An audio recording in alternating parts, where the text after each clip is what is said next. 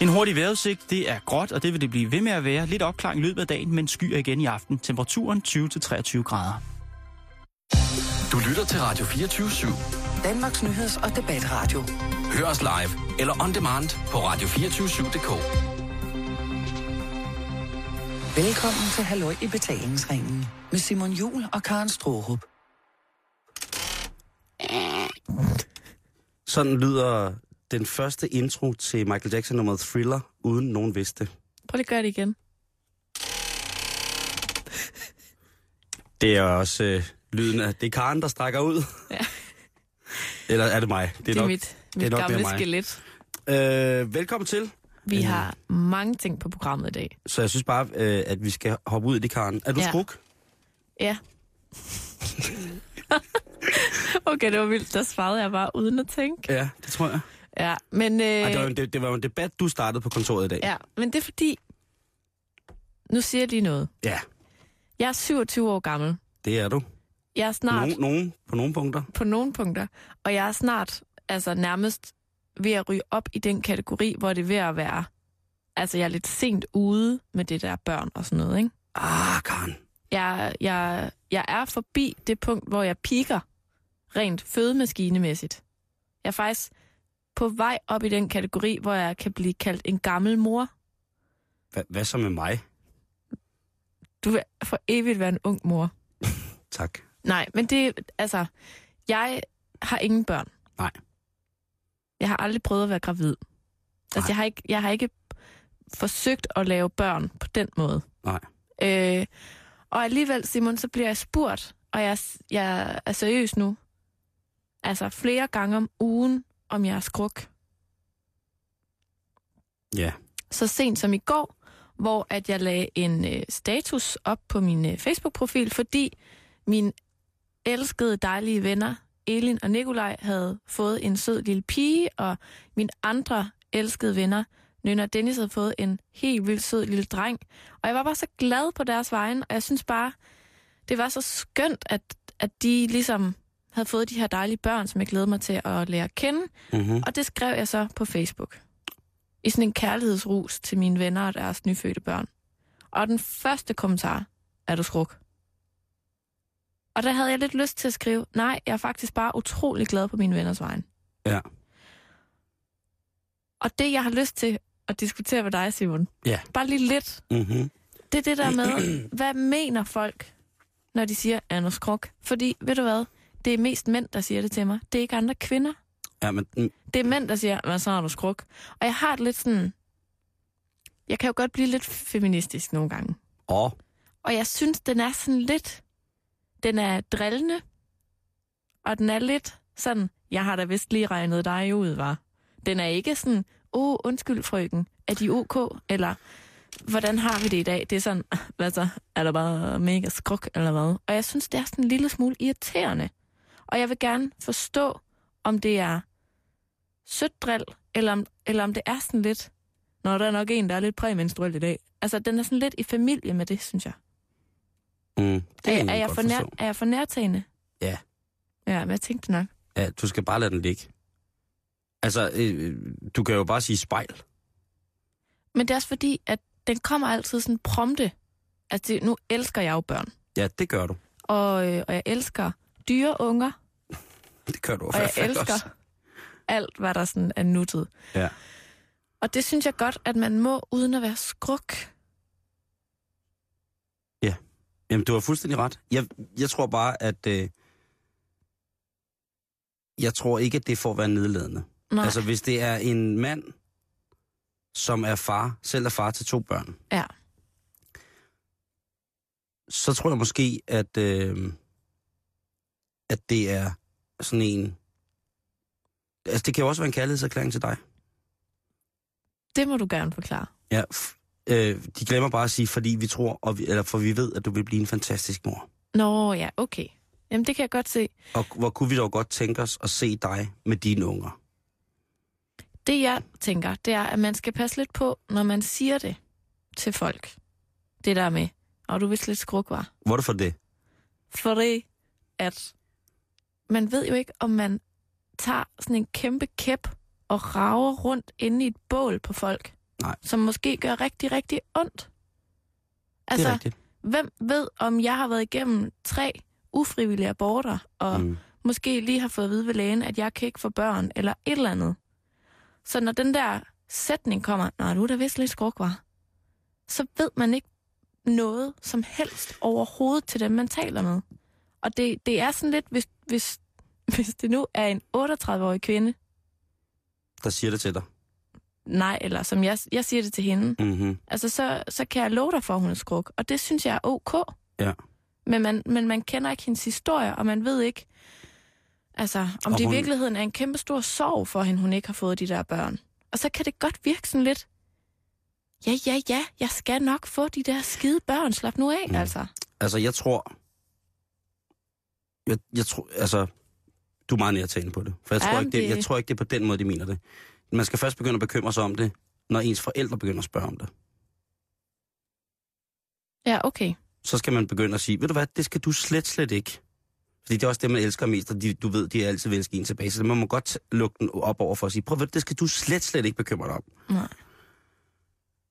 Og, og sådan er det vel. Jeg tror ikke, du skal, du skal tage det sådan nærsagende. Hvis jeg spørger, om du er skruekran, så er det fordi, at jeg spørger, øh, fordi jeg tænker, at du, du vil blive en fantastisk mor. Men du har aldrig spurgt på den der sådan, Nedladende måde. nedladende måde. Fordi der er mange, der spørger sådan, Du griner ligesom mig.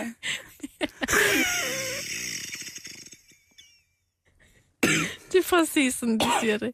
Nej, men det er bare sådan efterfuldt af sådan en, Ja. hold kæft mand, ha, du er bare mega skruk. Ja, men sådan mennesker, de, de er bare som standard. Skal jeg få mig nogle nye venner? Nej, det synes jeg ikke. Nej, men det Men jeg synes ikke... godt, man må spørge, og hvad med dig selv? Medmindre de selvfølgelig ikke har. Ja, men det er heller ikke for at, at starte den her torsdags udsendelse med utrolig dårligt humør. Det slog mig bare lige, at jeg tænkte sådan, hvad er der egentlig i vejen med at være skruk? Jeg tror, der er mange kvinder, Karen, på din alder, som har det på samme måde. Altså, jeg de tænker det bare, skal de da ikke spørge om. problemet er, Simon, at vi lever lidt i et samfund, og det er medierne virkelig gået selvsving over de sidste par dage, at vi føder ikke nok børn i Danmark. Og jeg hører ikke nogen sige, ej, vi er ikke nok... Eller, altså, du ved, det er altid den der, når er du skruk? Det er ikke sådan... Det er, ikke, det er aldrig på sådan en opmuntrende... Få nu nogle børn til det her samfund. Det er også svært ligesom at trække ned over hovedet på folk. Ikke? Jo, jo. Men det, jeg bare sige, at hvis... Det hvis er også det folk bliver- liderlige, at du skruk. Fordi så kunne jeg godt hjælpe dig. agtigt. Jeg tænker bare, man bliver ikke mere skruk af at blive spurgt hele tiden, om man er skruk. Ej, men sådan er det med alt pres, ikke? Og man kan godt blive mere sur af, at der er nogen, der spørger, om man er sur. Ja, det er faktisk rigtigt nok. Og vred. Jeg er ikke sur. Nej. På samme måde kan jeg godt finde på at svare, nej, jeg er ikke skruk. Det kan jeg godt forstå. Det er, bare, det er bare for at give dig et indblik, Simon, i en ung kvinde, fuld fart fremad, 27 år, i den moderne verden, hvor at, at det at være skruk, tror jeg også, er lidt et tabu. Fordi at det lugter jo ikke så meget af karriere, vel? Og det lugter ikke så meget af noget, man skal lufte til en jobsamtale eller andet. Altså, at du er også lidt et problem, hvis du er skruk. Men Karen, så Fordi tage... så skal du til at på barsel, og så bliver du pissedyr for firmaet. Og Mhm. når du først har fået den ene, jamen, hvornår skal du så have nummer to? Og jamen altså. Så jeg tror også, det er noget, at der er mange kvinder, kunne jeg forestille mig, at man holder lidt for sig selv, fordi at man sådan, uden at tænke over det, med det samme, tænker, at man er en, man er en belastning. Altså, jeg siden jeg blev 15, blevet spurgt, hvor langt jeg var henne. Hvor langt er du henne nu? Ja, øh, 25 år. Men det er jo noget andet med dig, fordi det er jo sådan et stort æg, Ja, der det- skal vokse ind i dig, og det så skal det. de lægges. Det har, det har jo en liggetid på omkring 60 år. Det er Ja. ikke, jeg har inde i mig. Men er det ikke sådan med din race, at du, altså, du overlever desværre ikke fødslen af det her æg, jo, så derfor tager det meget lang tid. Øh, øh, det er sådan med min race, at jorden overlever ikke min fødsel. Alright. Ja, der bliver så meget funkmusik, at jorden går under, når jeg føder. Du føder et helt band. Øh, Det kan være, det kan være. Øh, men det... Ja, man ved jo ikke helt. Men altså, spændende bliver det. Nej, jeg, jeg ved sgu ikke, altså der er jo ikke nogen... Øh, hos mænd, det er jo sjovt, fordi hos mænd, der hedder det jo ikke skruk. Vi spørger hinanden, skal du ikke snart have nogle unger? Ja. Det, det er jo noget, noget andet, men det, er jo, det betyder jo det samme, kan man sige. Og jeg har da blevet, jeg har spurgt masser af gange, om jeg ikke skulle have nogle unger. Og det kan jeg svare helt ærligt til. Jo, det skal jeg. Men det bliver ikke lige nu. Og ja, jeg bliver en gammel far, men hold kæft, hvor bliver jeg sindssyg. Ja. Og det er ligesom den konklusion, jeg er kommet frem til. Men som du også så tit har øh, været god at forklare mig, så er det noget andet med kvindernes biologiske ur i forhold til, hvornår man kan og skal og sådan nogle ting. Jamen, det er jo det. Men jeg Men altså- lover, Karen, at en af de første mennesker, jeg ringer til, øh, ud over kronprinsen og Crazy Prince, det er dig. Og siger, nu lægger ægget. Ej, det er jeg glad for. Ja, fordi så kan jeg du... vil gerne være der ved fødslen. Det skal du ikke. Du skal søge tilflugt på en anden planet og kigge på øh, den vanvittige form for supernova, det bliver, når at, øh, funken stiger ud af min krop. Jeg, jeg hører det hele tiden som fongen. Det er, og en for, og det er det jo også. Det er jo en form for menneskefong. Nedkogt og koncentreret. Lækkert. Ja. Nå, men nok om øh, skrukhed. Jeg synes bare, man kan godt lige tænke lidt over det. Det der med, om, om det er kærligt eller om det er sådan lidt... Altså, Altså, har jeg lige regnet dig ud, eller hvad? Og så, så skal man bare... Hvis man siger det til folk, så skal man også være klar til at tage imod den reaktion, der måske kommer. det, er, Som ikke behøver at være venlig. det er rigtigt. Og så er det sagt. Det, det er sagt. Og så skal man som mand også, eller dem, der nu spørger os, så måske spørge om hvorfor man de tog sådan på veje af det, eller man skal måske sige undskyld. Ja. Ej, men jeg ved, det kan også være, det er Det- mig, der bare Fordi, fordi at, at, at, at, at, at, jeg tror som regel ikke, det er et sådan, jeg har regnet dig ud, eller ser at komme i gang spørgsmål. Jeg tror faktisk, at det som regel er velment, i forhold til, at man vil ønske noget godt for ja. Ja. den person, man spørger. Ja, men det kan det også godt være. Sådan tænker jeg jo bare ikke om andre Nej, det ved jeg godt. generelt. Men når de spørger om sådan nogle ting, så, øh, så tror jeg godt. Altså, jeg tror ikke, jeg tror ikke, altså, jeg tror ikke, det er på den måde ment, som du tænker, det er. Jeg tror bare, du tager for meget på vej. Jeg tænker bare, at det, det tit er sådan, at folk egentlig ikke er interesseret i at høre svaret. At det er mere sådan en konstat, et konstat, konstaterende spørgsmål. Det er ikke, fordi vi starter lange samtaler om det bagefter. Du lægger utrolig meget i det. Men det er nok fordi, at jeg er en ung, skruk kvinde.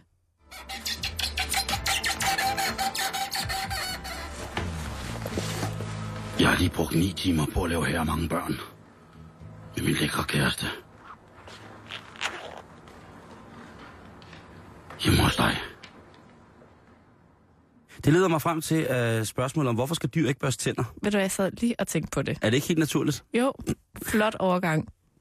Og det er jo igen, jeg elsker jo den hjemmeside, der hedder videnskab.dk, Mm. eller Life Science. Øh, og det, øh, det her det er fra videnskab.dk. Og der er der en, øh, sådan en brevkasse, hvor at folk spørger. Og nu skal jeg beklage over for videnskab.dk, at jeg tager deres brevkasse. Jeg synes bare, det er sådan et godt spørgsmål. Hvorfor skal dyr ikke børste tænder? Har du ikke nogensinde tænkt over det, Karen? At de der øh, to-tre gange, man børster tænder om dagen, tænk nu, altså hvorfor skal gravhunden ikke det? Hvorfor skal min morfars gravhund ikke have børstet tænder? Jeg ved godt, at der er alle mulige pamper, der sidder derude og prøver at lave nogle, øh, nogle form for dyrefoder, som ligesom siger, dit kæledyrs dentalhygiejne er lige så vigtig som din egen. Altså, jeg kan huske, dengang vi havde hund. Ja.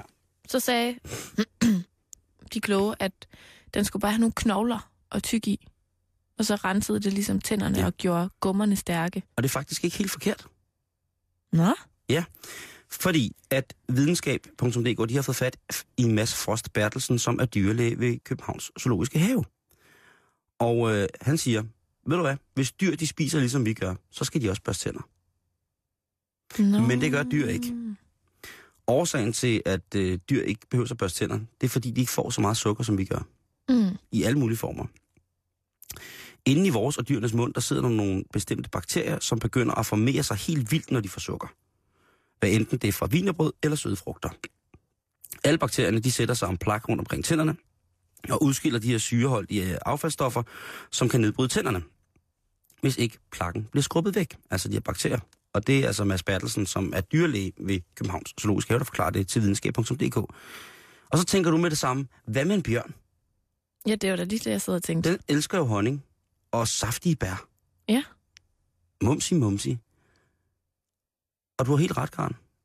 Den får masser af sukker. Men når en bjørn spiser øh, et dejligt saftigt bær fra en, en, et bærkrat, så er det jo ikke sådan, at den med sine små, tykke bjørnefingre tager det lille bær helt for sig selv og spiser det.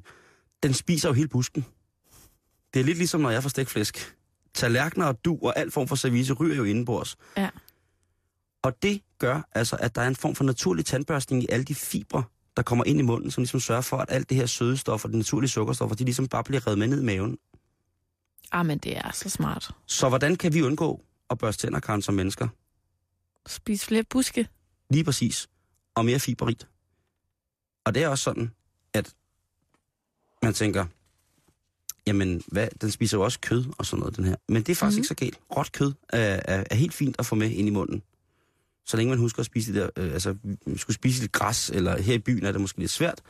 Men i ny at gå ned og, og fælde et lille træ øh, i, i, i ly og mørket, og så spise det lige så stille. For det hjælper altså helt vildt. Hvad fordøjelsen siger til det, det er lige meget, men det er jo også det er jo tænderne, man kan, kan se. Det er jo det kosmetiske, vi går efter her. Ja.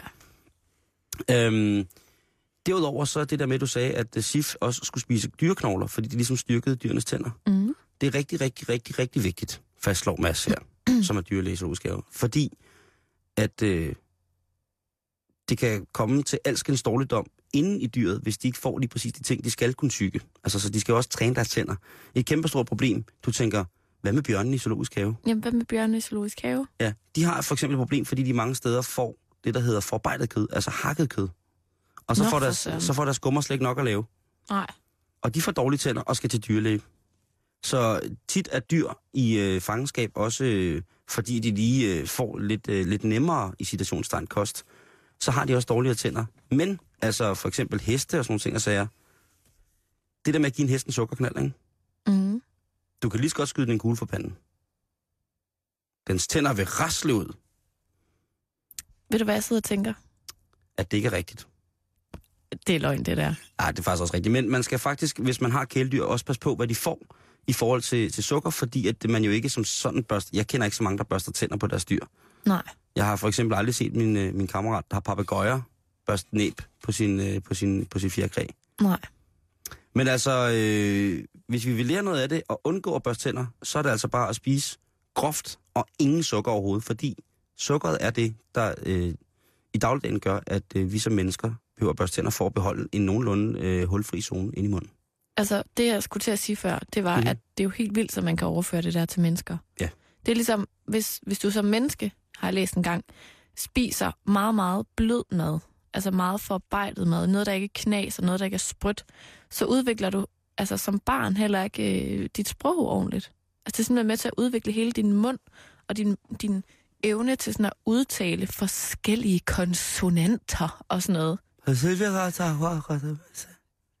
Hvis du kun spiser helt sådan bløde øh, krydderboller med rejeost for eksempel, ikke? Mm. som jo er din livret. En af dem, en af dem. Altså hvis du kun får det, og så sådan noget bløde pomfritter og sådan noget, altså så, øh, så udvikler du ikke dit sprog godt nok. Hvem fanden spiser bløde pomfritter? Det er der masser, der gør. Er der? Det har jeg da hørt en gang. Jeg har drukket 80 øl. 81. Jeg har drukket 81 øl. Og nu skal jeg hjem. Til dig. Det her er Halløj i betalingsringen på Radio 24 Ja. Simon, nu skal vi snakke om, hvor meget dit liv koster. Nu skal vi over i økonomihjørnet og blive lidt klogere på vores forbrug. Ja. Det Okay. trænger vi til. Yes. Altså, det har været en dyr sommerferie, og Aften sommerferie. for mange, Okay. alle undtagen Simon Jul. Ja. Og, øh, og det, det kan godt være, at man så lige trænger til at få ryddet lidt op i sit øh, hverdagsforbrug, så man mm-hmm. kan Mhm. spare lidt penge. Mhm. Og når man skal spare penge, så handler det jo først og fremmest utrolig meget om bevidsthed. Man skal være ved bevidsthed. Jeg skulle lige til at sige... Jamen, det er faktisk rigtigt, fordi jeg kan da godt huske nogle byture, hvor jeg særdeles ikke har været ved min fulde bevidsthed, hvor der er røget nogle regninger på mit dankort, som man tænker, Der kan du bare se. det var lige godt sagt. Og det har ikke engang været ferierne, Karen. Altså for eksempel gik det op for mig for ikke så lang tid siden, at mine faste udgifter ikke bare var min husleje. Men også var alt muligt andet, sådan så at jeg skulle lave sådan en overførsel fra min lønkonto til min budgetkonto. Mm-hmm. Og der skulle jeg lige lægge altså adskillige tusind oveni, for ligesom at få det ægte billede af, hvor mange penge jeg reelt bruger fast hver måned. Ja. Meget voksenagtigt. Ja. Nu, nu skal vi snakke lidt mere om sådan de der små ting. De små beløb, som altså løber op i løbet af en dag, en uge, en måned og et år. Ja. Derhjemme. Og vi starter faktisk, hvor vi slap lige før, nemlig ved at børste tænder. Okay. Hver gang, Simon, du børster tænder, så koster det 6 øre. Ja, så er det slut. Se mig med protese om et halvt år, Karen. Du skal ud og spise nogle buske. Alle mine konsonanter er væk. Tandbørstning med rindende vand to gange cirka 3 minutter dagligt giver et vandforbrug på 21 kubikmeter. På et år løber det op i 1054,84 kroner. Med andre ord koster det omtrent en krone og 44 ord øre. Ja. Hver gang du børster tænderne. Bruger du derimod kun 1 liter vand per gang, kan du slippe med kun 6 øre. Jamen, det er slut. Det er det. Men, men kender du ikke det, at man tænker jo ikke over, at det koster penge? Altså, så tænker du, jeg har brugt penge på min tandbørste og på min tandpasta, og så skal jeg ikke bruge flere penge, men så koster vandet penge, og så, altså, Må, må jeg være virkelig nævnyttig? Ja. Det tænker jeg faktisk over. jamen, du er så energibesparende. Ja, og det, det er netop derfor. Altså, det, det er på grund af det. Øhm, det, det er sådan set på grund af det der, øh, energi, øh, øh, fordi jeg vil gerne spare på energien. Men prøv her, folk skal altså også stoppe lige nu med at børste tænder, imens vandhanen den er åben. Jeg tænder jo alle vand i hjemmet. Nej, jamen det er jo Det er du rigtigt. Det er jo rigtigt, men, men det der spare noget, det, det der spare noget, det, det tror jeg sådan kommer helt naturligt. Fordi jeg tror egentlig bare, at først der tænkte jeg på, på at nu skal jeg spare på, på varmen og bla bla bla, hvordan kan jeg gøre mm. det og Mhm. sådan ting. Og, så- og så kunne man jo så, øh, det er ikke så mange år siden, jeg har jo ikke sparet hele mit liv, men altså sådan for en 5-6 år siden, så kunne man jo faktisk godt se, hvad det gjorde ved ens øh, sådan årlige budget, øh, at man ligesom sparede, eller øh, stoppede med de der ting. Ja. Og det var ret voldsomt, og så tænkte jeg, nå, okay, altså så har jeg måske brugt nogle penge på, på at få sat nogle nye vinduer i, eller få, få tætnet nogle ting, og sådan ting, og så det var måske lidt dyrt, men hold da op, jeg kan da se på mit varmeregnskab, på mit elregnskab, øh, på var, altså alle de der ting, at det, er man har faktisk sparet noget. Ikke det, det er sådan sønderligt, at, at jeg ligesom går ud og fejrer det med et eller andet kæmpe brag, men jeg kunne bare se, at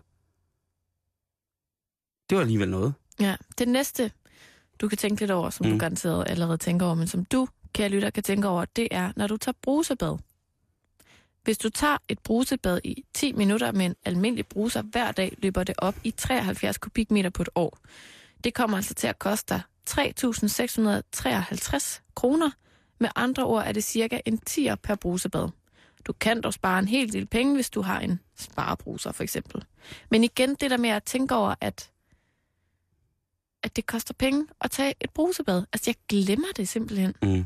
Nu går jeg jo ikke så meget i bad, men stadig, altså, 10 kroner hver gang. Ja. Det er mange penge. Det er 40 kroner om dagen for mig. Det er også mange penge. Nej, men det, det er rigtigt. Og, men det hører, hører ind om det, som jeg fortalte om før. Altså fordi, at det, det lyder som om, jeg skal sidde og pusse min glorie nu. Men det er simpelthen det der med, at, at, man, at jeg ligesom har købt de der ting for at, til at starte med, ikke for at spare penge, men for at spare på, alt, for at spare på miljøet, hvis man kan sige det på den måde. Ikke? Og Ja. det lyder, jeg kan godt høre, sindssygt heldigt, og jeg er lidt mærkeligt at sige det også. Forbilledeligt, vil nogen sige. Ja, ja. Øh, men det er sikkert også dem, der rører børn i garagen efter mørkets frembrud. Det, jeg vil mene, det er, at, at man ligesom... Øh, for eksempel, det der med at, at, at ikke tage lange bade, det har, det har aldrig været en mode i min familie, for eksempel. Nej. Jeg tror først, at det var min søster ligesom blev teenager, at det ligesom blev at tage lange, lange bade og, og alt muligt, ikke? Hvor at, at for mig, der er en... Lad os, lad os sige, altså, hvornår er du klar? Sætningen, ikke? Jo. Vi skal ud af døren klokken syv, klokken den er halv syv, og bliver spurgt i hjemmet, hvornår er du klar? Og så siger jeg, "Men jeg er klar. Altså, jeg har da tit stået øh, øh, hos veninder, hvor det, ligesom, det tog meget, meget, meget lang tid, fordi badet tog lang tid. Ja. Og mit bad, det tager altså ikke øh, særlig lang tid. Det tager lige, og, øh, og en gang om ugen tager det lang tid, fordi der skal jeg vaske min hår. Der bruger jeg produkter og plejer og nyder, og er god ved mig selv, Karen. Men ellers, daglig styrtebad, det er altså rimelig hurtigt overstået. Ja. På med badehætten, og så lige ind. Og så ellers, så kan man jo tage trokkerbadet. Kludvask. Ja, etagevask. Yes. Så er der øh, toiletbesøg. De fleste toiletter i dagens Danmark er heldigvis blevet skiftet ud til moderne toskylds-toiletter, så du kan skylle med enten 6 eller 3 liter vand. Hvis du skyller to gange med 6 liter vand og fem gange med 3 liter vand, bruger du hvert år omkring 10 kubikmeter. Prisen er 504 kroner, eller i gennemsnit en krone og 38 øre per toiletbesøg. Og vi har jo før, da det var vandets dag, Ja. diskuteret det her med, hvor man kan spare vand. Og jeg fortæller det gerne igen. Ja. Det er ikke altid, jeg trækker ud, hvis jeg har været på toilet om natten, bare for at tisse. Med mindre, at det, der, er- altså, det stinker helt vildt. Fordi så kan man altså lige spare 3 liter vand og 1,38 øre. Fordi man skal jo alligevel op og tisse igen om morgenen. Og så kan du jo forestille dig sådan en gammel mand som mig, Karen, ikke? som jo altså pisser som en blind vedløbshest i, ny, altså i tid og utid, ikke? Jo, Hvordan jeg går op og bruger flere hundrede kroner hver nat. at det, det løber op, det kan jeg godt se. Øhm, men ja, det, det, det er faktisk sjovt, det der med, at man tænker på, øh, at man ikke, at man ikke tillægger det noget. Man tænker, øh, vandet er gratis. Ja, indtil at man ligesom bliver voksen og skal, skal se på en, sin husleje og sin, sin, øh, sin almindelige boligomkostninger, ikke? For eksempel, hvis du bare lige pudser næse? Eller du har klemt en bums ud, og du bare lige skal tage det der nymfe, der løber ud bagefter, putter det i kummen, mm. så behøver du ikke at trække ud og bruge 1,38 kroner på det. Nej, man kunne også komme det i papirkogen på toilettet. Ja, eller bare putte det i toilettet, og så vente på, at der er nogen, der tisser i det. Ja. Og så trækker vi ud, ikke? Det er rigtigt. Så er der sådan noget som øh, iPhone-opladning.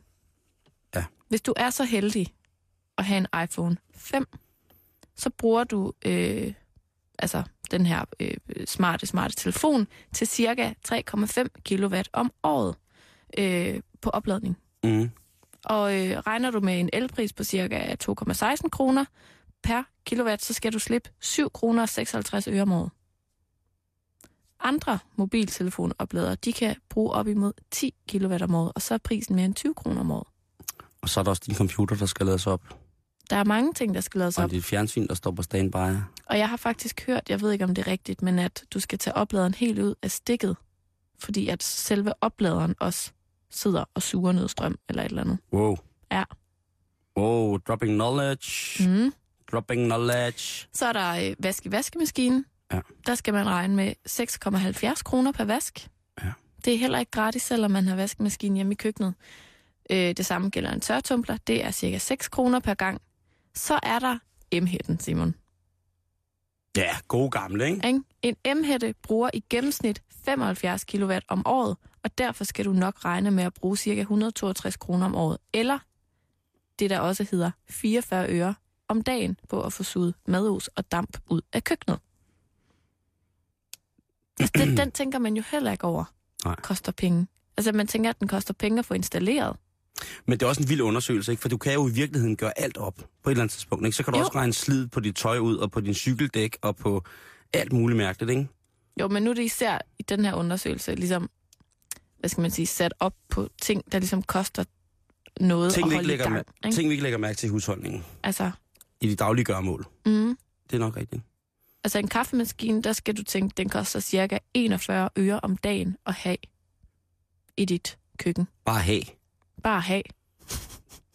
Det kan ikke forstå, at det... Det, At, eller, hvis at- du ikke bruger den, så koster den selvfølgelig ikke så meget. jeg kan ikke forstå, at det der grejlerfirma, som ellers øh, leger ting ud, ikke også bare laver sådan en reklame fremsted. Få en kaffemaskine for 41 øre om dagen. Ja. Det er fordi, de kan betale sig. Nå. Ja. Det er sindssygt, man tænker ikke over det. Så, øh, så det var faktisk bare en lille service, sådan så at øh, du og jeg, Simon, og dig, kære lytter, kan blive lidt mere bevidst omkring, hvad tingene rent faktisk koster, og ikke mindst, hvor at der er penge at hente. Tak. Stop med at børste tænder allerede ja. i dag. Stop med at trække ud i toilettet. Drop M-hætten. Generelt blive, øh, blive uhygiejnisk. Voldsomt Ja. øh, uhygiejnisk i en periode, indtil du bliver selvrensende. Ja. Ja. Karen, vi skal videre til noget, som øh, måske også godt kan have noget med den daglige husholdning at gøre. Ja. Det er, at øh, det storslåede 100 millioner kroners projekt Opus må konkludere, at ikke er lige med et snuptag, at øh, den brune sovs, den må vige, fra, øh, vige til fordel for øh, sovs lavet på birkesaft og vandmynte. Og det her Opus, det er jo altså øh, et, øh, et foretagende, som er blevet sat i gang for at skulle fremme kendskaben og også øh, produktionen af nordisk mad med nordiske råvarer. Vi er igen ude i sådan en energispar ting, at jamen, da vi får så mange ting udefra, at vi skal lære at bruge de ting, som der er lige i vores omgivelser. Mm. Og det er altså et projekt, der har kørt med, jeg tror, det har kørt siden 2000, slutningen af 2010. Og øh, det er selvfølgelig den altid, øh, altid hurtige forretningsmand øh, og hyggekok Claus Meier, som har, øh, har sat det her i gang, blandt andet og har lagt øh, hus og sådan nogle ting til. Øh, Meyers Madhus har været, været en stor del af det. Og øh, undersøgelsen, den er netop blevet offentliggjort i et, øh, i et blad, som hedder Appetite. Øh, og der har øh, forskerne ligesom til grundlag for den her undersøgelse bedt 38 forskellige danskere, både fra byen og fra landet, øh, hvad hedder det, om at tilberede øh, særlige nordiske retter, i stedet for de klassiske, øh, klassiske almindelige arbejdsmad. De har fået, de har fået, hvad hedder det, stille råvarerne og instruktionerne til rådighed. Mm. Så det er jo i virkeligheden øh, en af de danske, danskernes livretter gratis mad, der har været tale om her. Men det er altså ikke, øh, det er ikke, ikke helt gået, som, som de havde regnet med. Fordi tit og ofte, når de har spurgt øh, forsøgspersonerne, så har de altså lige addet op med noget af det, som de plejer at spise, for de har ikke rigtig synes, at det, det har været nok. Typisk er det kvinder, øh, i, øh, kvinderne i blandt testpersonerne, som er bosat i øh, byerne, som har været fuld fuldstændig vilde med konceptet. Ja. De kan slet ikke få nok af bærkål. Øhm, og det, som jeg tænker på, det er, hvordan har du det med, med det her nordiske mad? Går du meget op i, i, i det nordiske køkken og køber og spiser du meget bærkål i sæsonen og Nej. sprødstegte myrer og mos og lav og tang og sådan noget? Nej. Nå. Altså, jeg vil gerne, men... Øh... Nej. Man skal også tillægge sig noget nyt, ikke? Og man skal, hvis du står og skal handle, og du skal have noget, øh, noget tilbehør til noget, noget, noget kød, du skal have med hjem, øh, og der står perlebyg, og der står spælt, og så står der den almindelige pose ris, og man har travlt, så tager jeg risen. Ja, det gør jeg også. Gerne dem i poser. Nej, det gør jeg ikke. Øhm, men, men det her øh, konceptet ny nordisk hverdagsmad, det er, er testet, som sagt, af det her øh, Opus Center, som står for optimal trivsel, udvikling og sundhed for danske børn gennem en sund og ny undskyld, nordisk hverdagsmad. Har det blandet kokke og forskere øh, inden for sensorik og s- sundhedsvidenskab og sociologi, som har været, været med til at lave det her. Så det er mm. altså hele øh, hele møllen omkring, øh, hvordan vi mennesker skal kunne få det bedre og gøre noget godt for samfundet. Altså, det, det er i virkeligheden et vanvittigt fedt projekt, hvis jeg skal sige det helt ærligt. Mm. Øh, at lære de nye generationer, hvordan at vi kan, fordi sådan nogle gamle tosser som mig og sådan noget, ja, altså, som jeg selv lige sagde før, så tager jeg posen med ris og tænker ikke så meget øh, over det. Men, det man så kan spørge sig om, det er, hvad har det handlet om, det her princip? Altså, hvad, er, hvad, hvad skal man så gøre for at få øh, det nye, moderne nordiske køkken ind under neglene? Mm. Og der har de i Opus fremsat 10 principper. Og dem vil jeg lige hurtigt gå igennem. Der er mere frugt og grønt hver dag. Meget mere bær, kål, rodfrugter, bælgfrugter, kartofler og krydderurter. 2. Mere fuldkorn, især havre, ro og byg. 3. Mere mad fra havet og søerne. Det kommer vi tilbage til. 4. Kød af højere kvalitet, men mindre af det. 5. Mere mad fra de vilde landskaber. 6. Økologisk, hver gang du kan. 7. Undgå tilsætningsstoffer i maden. 8. Flere måltider tættere på sæsonen. 9. Mere hjemmelavet mad. 10. Smid mindre ud. Og der vil jeg bare et eller andet sted sige, det er jo rigtigt, men jeg er helt sikker på, at man vil få nogle fantastiske tænder af det her. Det tror jeg også. I forhold til, til uh, tandhygiejne før, så vil vi få Mhm. mm-hmm. nogle vanvittige tænder, når man laver det her. Det, som der uh, er, er sjovt ved, ved de her 10 principper, det er jo, de kan jo virke sådan ret banale, men det er edderrødme svært at efterkomme. Nu sad jeg lige og tænkte over, mens jeg læste dem igennem her uh, lidt tidligere i dag, jeg tænkte, det, det er fandme svært, det der. Ja. Altså, det er en... Det er ikke en voldsom kostomlægning for, hvad det er, jeg til daglig indtager, men det er en, en voldsom omlægning i forhold til, hvor meget tid jeg skal bruge på at lave maden. Og det betyder også øh, noget for nogen. Jeg er også en, en dum type, der, der, der stort set laver mad hver dag, ikke? Jo. Øhm, og det er ret sjovt, fordi Lotte Holm, som er professor for institut på, øh, på Institut for Fødevare øh, og Ressourceøkonomi, hun udtaler til politikken, så fandt jeg lige en øh, opsang omkring det her. Hun siger, tænk på, at her kommer man med et helt regime af regler og anbefalinger og beder om, at man skal holde sig inden for givende kulinariske rammer for at komme til at leve sundt. Det er helt urealistisk, at folk kan og vil følge det. umiddelbart virker det som en banal udtalelse. Det er jo rigtigt, Mm. mm. synes jeg. Men der ligger også, jeg synes, der ligger noget mere i det. Jeg synes, der ligger noget mere i det, det der med, at vi har jo prøvet og prøvet og prøvet og prøvet siden, at, at som jeg, øh, der er jo altid sådan en form for forplejningsmæssig re- øh, revolution øh, hver 20. år. Og for mit vedkommende var det Claus Meier, som ville pludselig råbe vagt i gevær omkring økologi og omkring øh, øh, lokalt producerede råvarer, lokalt, ikke globalt osv. osv. osv.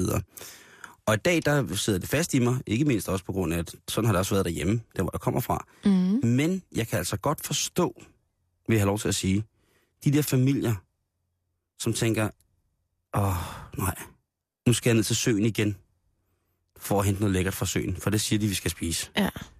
Jeg har glemt at hente tang. Ja. Jeg har, øh, der, er ikke, øh, der er ikke mere perlebyg. ja. Mit koldhævede spæltbrød kan ikke bruges mere. Der er ikke mere ramsløg. Der er ikke mere ramsløg. Hvor fanden skal jeg gøre, ikke? Og så skal man have dårlig samvittighed for at over at spise noget andet. Det er en trinvis omvending, som jeg tror, der skal til på en eller anden måde. Øh, Ja. Og godt, de starter med børnene. Og så er du jo op imod en kæmpe stor øh, fødevareindustri, som ikke på nogen som helst måde er interesseret i, at du skal leve sundt. Prøv lige at nævne mig, Karen, fire nem, øh, hvad hedder det, øh, næ- nævn mig noget, du kan finde i en sø, som vil give øh, nem og hurtig mad for fire personer. En ål, Og ikke andet. Ej, Bare det var ål. den første. Ja. Øhm, siv. Altså, der er nogen, der...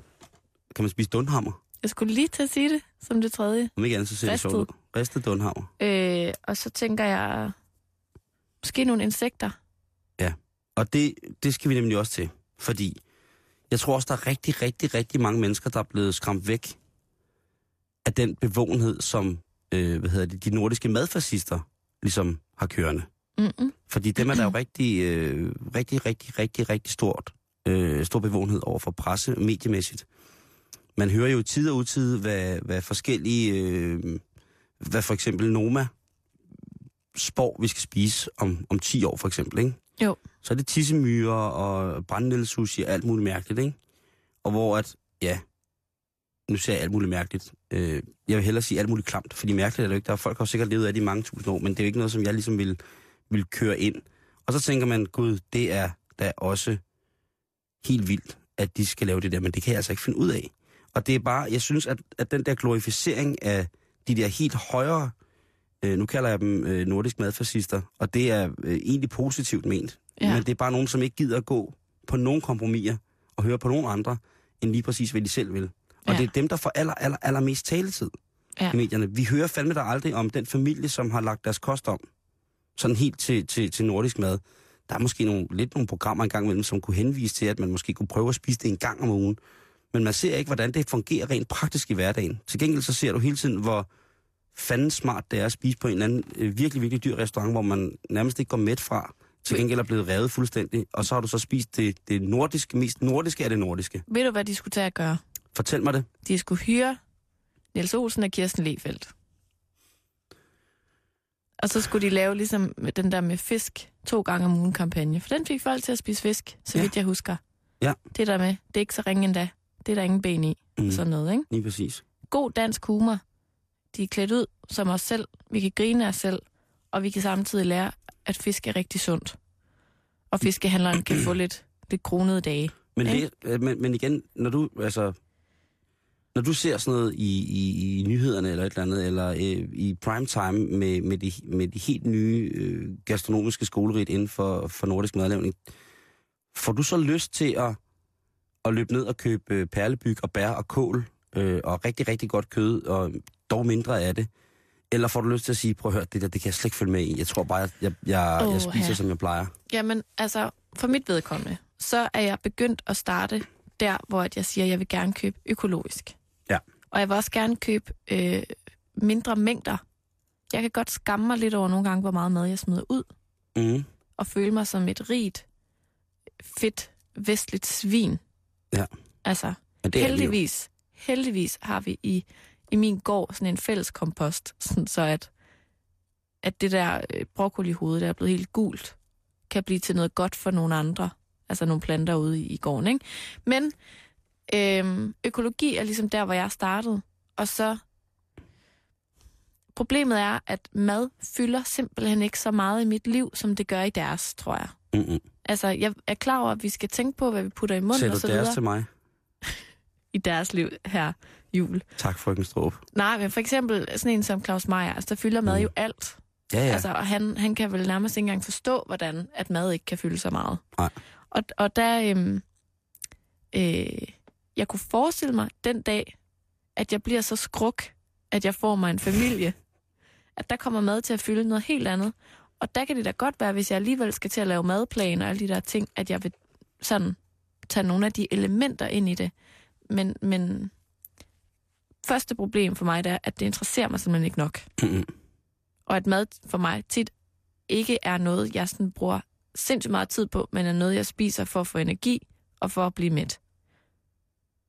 Jamen, jeg, Og, og, og tre, altså, så har jeg, sk- undskyld, jeg bander, jeg skulle heller ikke råd til det.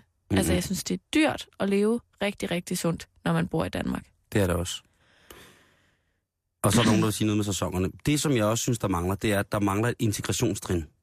Ja, du har fuldstændig ret. Der mangler virkelig nogen, der siger, prøv at høre, det er helt okay, du ikke spiser, øh, spiser alle de der perlebyg og spidskål og sommerkål og vandmynte og lokale tangsorter og sådan nogle ting, og sager, hele tiden. Men du kunne for eksempel prøve at lave dig en, en hvad hedder det, øh, en almindelig gang frikadeller og en kartoffel, nogle kartofler til, og så kunne du lave noget grønt til, som var noget nyt og spændende. Ja. Altså, der, det er som om, det er fandme enten eller, ikke? Jo, og, og, du har og, og fuldstændig faktisk, faktisk så har, øh, øh, hvad hedder det, det her Majers Madhus, som øh, har stået for en, en del af de her øh, ting omkring Opus, de har i 2011 lavet en rigtig, rigtig, rigtig, rigtig fin skrivelse omkring, hvad det er, at man kan med nordisk mad, men som ikke er blevet promoveret. Til gengæld har de utroligt travlt med at promovere alt muligt andet, som Claus Meier har været involveret i. Men den der gængse ting og den der livsstils øh, omvending eller livsstilsændring i forhold til, hvordan vi, vi behandler lokale råvarer, og hvordan vi tager det til os og sådan nogle ting og sager, og den, den, der mangler bare nogen, der forklarer lidt bedre, hvad det er, hvordan vi kan få det til at fungere i hverdagen. Jeg tænker, at altså det er måske lidt flippet sagt, men der skal ligesom der skal fortælles nogle historier til, til det her mad. Mm. Altså vi, nu siger jeg, at vi er danskere. Ja. Vi kan godt lide at hygge os. Vi kan godt lide at være sammen. Vi kan godt lide, at maden og det, vi indtager, både mad og drikke, ligesom skal foregå i en social sammenhæng, hvor at vi ligesom har det godt. Ja. Og jeg tænker, at hvis man er et smart reklamebureau eller et eller andet, der ligesom skal udvikle nogle ting, der gør, at vi begynder at spise sundere, og at vi dyrker mere motion osv., så skal historien ikke være øh, den der dommedags historie. Nej. Eller det er dit ansvar alene, og hvorfor fanden kan du ikke tage dig sammen? Men noget mere sådan solidarisk, altså Ja. ja. noget mere fællesskabsorienteret, ikke? Jamen, vi er dybt, vi er dybt enige. Altså, og jeg savner bare, fordi jeg, jeg elsker jo, altså Claus Meier, han kunne skide på en tallerken, og jeg vil stadig synes, han var genial. Jeg elsker den mand af hele mit drengehjerte. Men jeg synes også, at han laver et nordisk madprogram, hvor han står øh, henholdsvis på Island, i Finland og alle mulige steder og la- malker rener og, øh, og hvad hedder det, øh, koger, hvad hedder det, koger nisser og hvad han ellers har gang i, alle mulige ting. Det er rigtig, rigtig fint. Jeg mangler bare lige at få det ført ind i min hverdag. Ja. Jeg, valg, vel, jeg mangler at få præsenteret af Claus, eller René Redzepi, eller alle de andre dygtige nordiske kokke, hvad, hvad jeg kan gøre i hverdagen. Jeg mangler noget praktik. ja. Øhm, For eksempel bare sådan noget med, start med at skifte din, din margarine ud med en Rapsolie. lækker rapsolie. Ja. Bum, så er vi allerede i gang. Ikke? og så forklare, hvad det koster.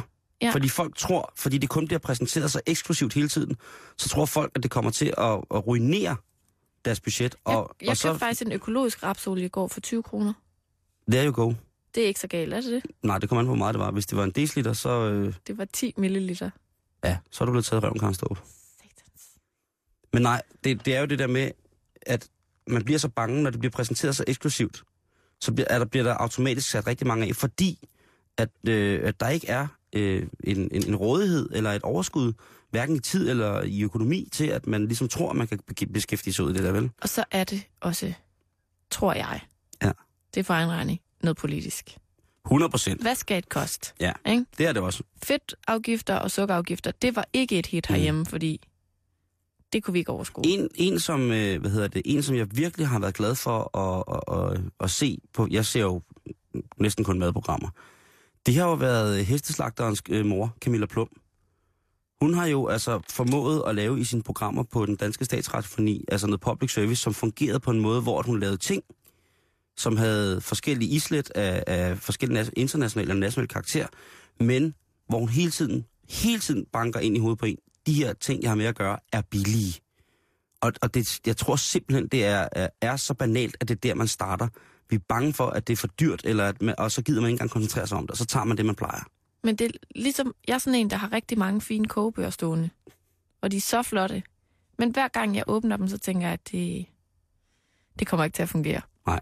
Og så lukker jeg dem igen, og så laver jeg boller i kaj for 17. gang, ikke? Hey, hey, hey. Jeg lavede boller i kaj forleden, forleden aften, som holdt i to dage. Og det var, det var magisk. Men det må man måske ikke, fordi der er kaj i de nogle nyttiske, jeg ved det ikke. Men jeg synes bare, at øh, man, man skal i hvert fald ikke være skræmt over det, og man, man må ikke være i tvivl som, som dig, Karen, eller som lyt, til jer lytter, at, at jeg er fuldstændig vanvittig stor tilhænger af det. Øhm, og, og det er jeg, fordi det har været en naturlig del af den måde, jeg har levet på i rigtig, rigtig mange år, det her med hjemmefra. Men, men, men jeg kan mig også godt øh, stå ved og lange ud efter de mennesker, som kun eksponerer øh, den nye nordiske madlavning som, som tissemyrer og øh, virkelig, virkelig, virkelig dyr, dyr mad på nogle af verdens aller, aller, aller, aller bedste restauranter, som de er, uomtvisteligt, Mm. så bliver man altså bange. Jeg savner lidt integration. Jamen plus, jeg kan godt forstå, at man ikke går i køkkenet og bager brød selv med, med lækre økologiske råvarer, som man ved, hvor kommer fra, når man kan købe en pose krydderboller for 8 kroner. Ja. Og man er lige glad med, hvordan det smager. Præcis.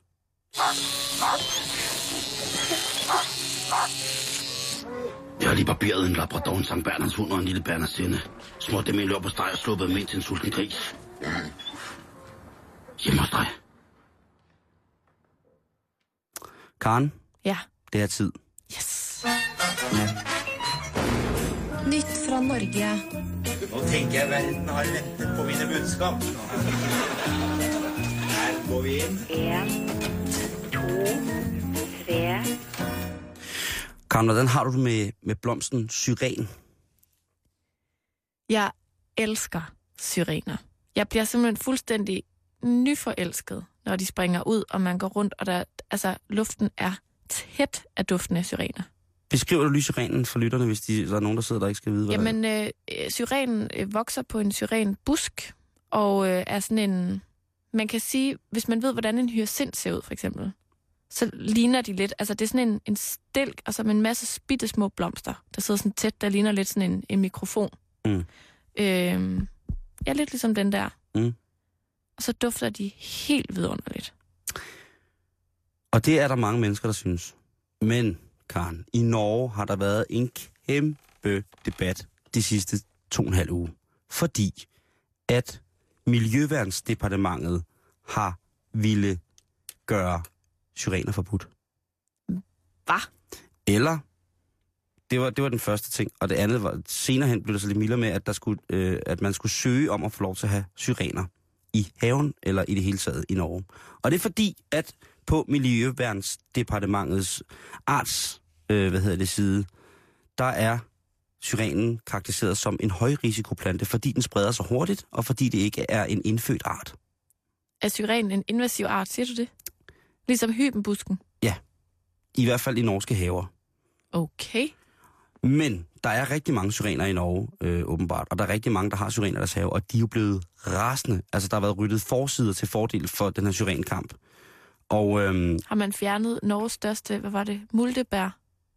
det er væk nu. Nu er det er syrener, nu er det, syrener, Okay. det handler om.